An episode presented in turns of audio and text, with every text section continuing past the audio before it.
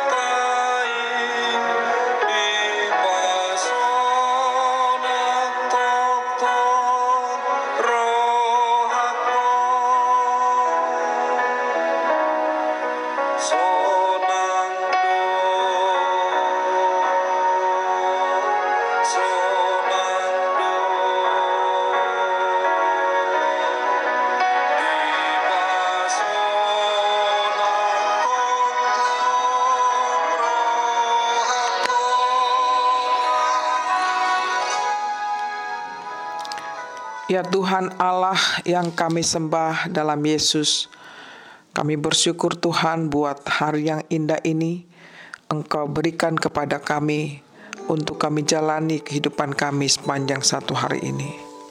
Tuhan, kami ingin mendengarkan firman-Mu yang menjadi dasar kehidupan kami. Berbicaralah karena kami sudah siap untuk mendengarkannya. Amin. Ibu bapak, saudara-saudariku yang dikasihi Tuhan Yesus Kristus, renungan kita hari ini dari Roma 7 ayat 6. Roma 7 ayat 6 demikian bunyinya. Tetapi sekarang kita telah dibebaskan dari hukum Taurat, sebab kita telah mati bagi Dia yang mengurung kita, sehingga kita sekarang melayani dalam keadaan baru menurut Roh dan bukan dalam keadaan lama menurut hukum Taurat. Demikian bunyinya. Judulnya, kita terbebas dari hukum Taurat. Ibu bapak, saudara-saudariku yang dikasihi Tuhan Yesus Kristus, melalui kematian Yesus di kayu salib dan kebangkitannya telah melepaskan kita menjadi ciptaan yang baru terlahir kembali sebab telah dilepaskan dari kuasa maut dan dosa. Hukum Taurat yang diberikan Allah kepada manusia melalui Musa menunjukkan bahwa Allah itu adalah Allah yang begitu peduli terhadap situasi kondisi manusia. Pada saat itu manusia berbuat dosa. Oleh karena itu, Allah memberikan hukum Taurat itu agar manusia hidup di dalam kekudusan, sehingga tak seorang pun sebenarnya yang layak datang kepadanya. Tak seorang pun yang dapat melakukan hukum Taurat tersebut, saudaraku. Lalu, mengapa Tuhan Allah memberikan hukum Taurat tersebut? Agar supaya manusia tahu apa kesalahan, apa dosa-dosa mereka, dan agar mereka melakukan kehendak Tuhan. Hukum Taurat ibarat cermin bagi mereka yang menunjukkan dosa atau kesalahan-kesalahan yang dilakukan.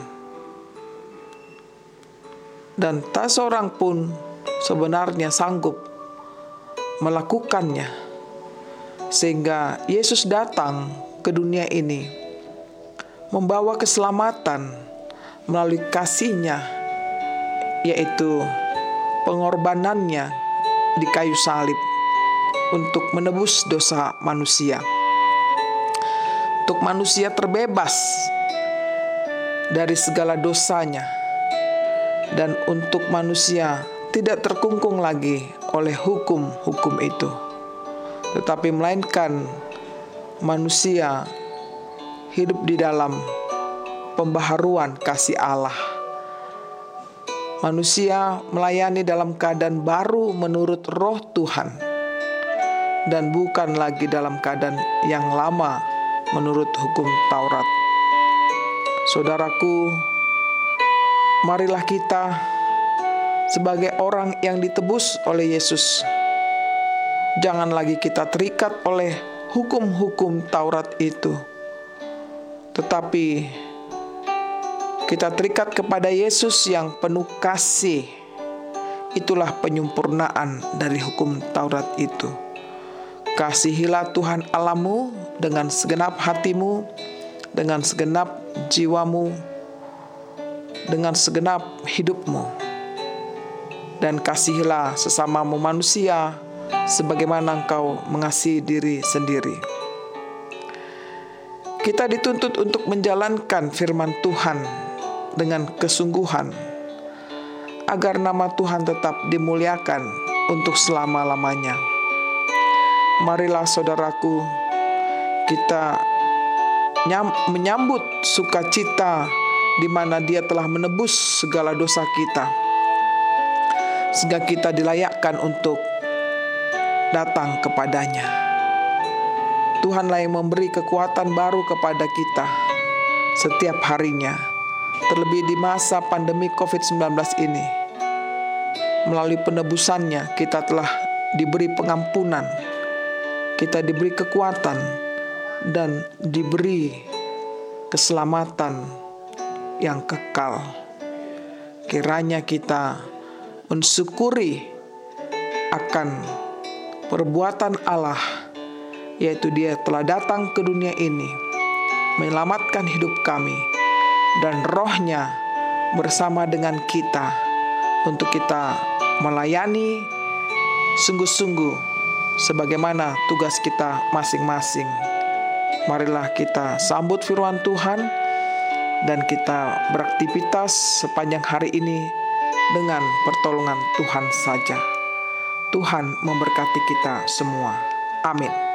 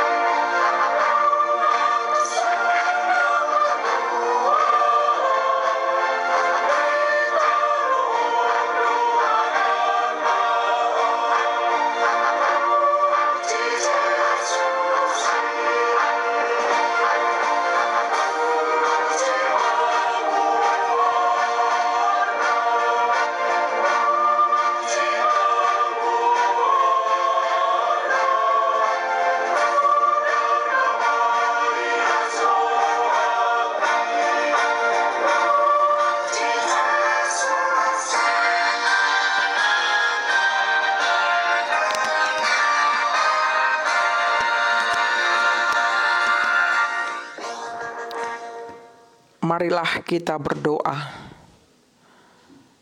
Kami sungguh bersyukur kepadamu ya Tuhan, karena Engkau telah datang ke dunia ini, menyelamatkan hidup kami, menebus dosa-dosa kami, mengangkat segala kelemahan kami, membebaskan kami dari hukum Taurat, dan membaharui hidup kami menurut rohmu. Tuhan, peliharakanlah hidup kami agar kami tetap melayani Engkau dan kami menjalani kehidupan kami sesuai dengan kehendakmu. Di saat ini kami mau berdoa Tuhan buat saudara-saudara kami di mana pun mereka berada pada saat ini. Berbagai macam perasaan-perasaan yang terjadi Tuhan. Apakah itu kedukaan, stres, kesusahan, apalagi dalam suasana pandemi COVID-19 ini. Beri mereka kekuatan Tuhan untuk mengatasi problem hidup mereka. Kuatkan iman mereka. Sembuhkan mereka yang sakit. Dan bagi mereka yang sedang bersuka cita karena hari ulang tahun, baik itu ulang tahun kelahiran maupun pernikahan. Kiranya Engkau memberkati hidup mereka masing-masing menambahkan umur yang panjang dan kesehatan, serta rezeki untuk mereka semuanya. Kami juga berdoa Tuhan untuk para tim medis yang tak putus-putusnya sampai saat ini masih banyak yang bermasalah seputar kesehatan ya Tuhan. Berikanlah hati yang mulia bagi pemerintah kami semuanya untuk memperhatikan keadaan masyarakat akibat COVID-19 ini. Sehingga para tim medis pun, dokter, perawat, mampu Tuhan melakukan yang terbaik dan bahkan menyembuhkan orang-orang yang sakit. Kami berdoa untuk Presiden kami, Bapak Joko Widodo, Kiranya Engkau memberikan kekuatan, hikmat, kesehatan, dan umur yang panjang, sehingga dapat memimpin negara kami ini Tuhan ke arah yang adil, makmur, dan sejahtera. Kami juga berdoa Tuhan bagi para pemimpin umatmu, baik mulai dari tingkat jemaat, resort, distrik, dan pusat. Kiranya Engkau memberikan kasih karunia bagi seluruh para pelayanmu juga Tuhan, agar mereka mampu melayani jemaat dengan sebaik-baiknya. Kami juga berdoa bagi kehidupan anak-anak jalanan, para gelandangan yang tidak punya rumah, tempat tinggal, dan juga mereka yang dipenjara, Tuhanlah yang memberikan penghiburan dan pertolongan, kasih mulaya Tuhan memelihara hidup mereka. Inilah doa kami Tuhan, kami persembahkan dalam Yesus Tuhan kami. Amin. Terimalah berkat Tuhan, kasih karunia dari Tuhan Yesus Kristus dan kasih Allah Bapa serta persekutuan Roh Kudus menyertai saudara semuanya. Amin.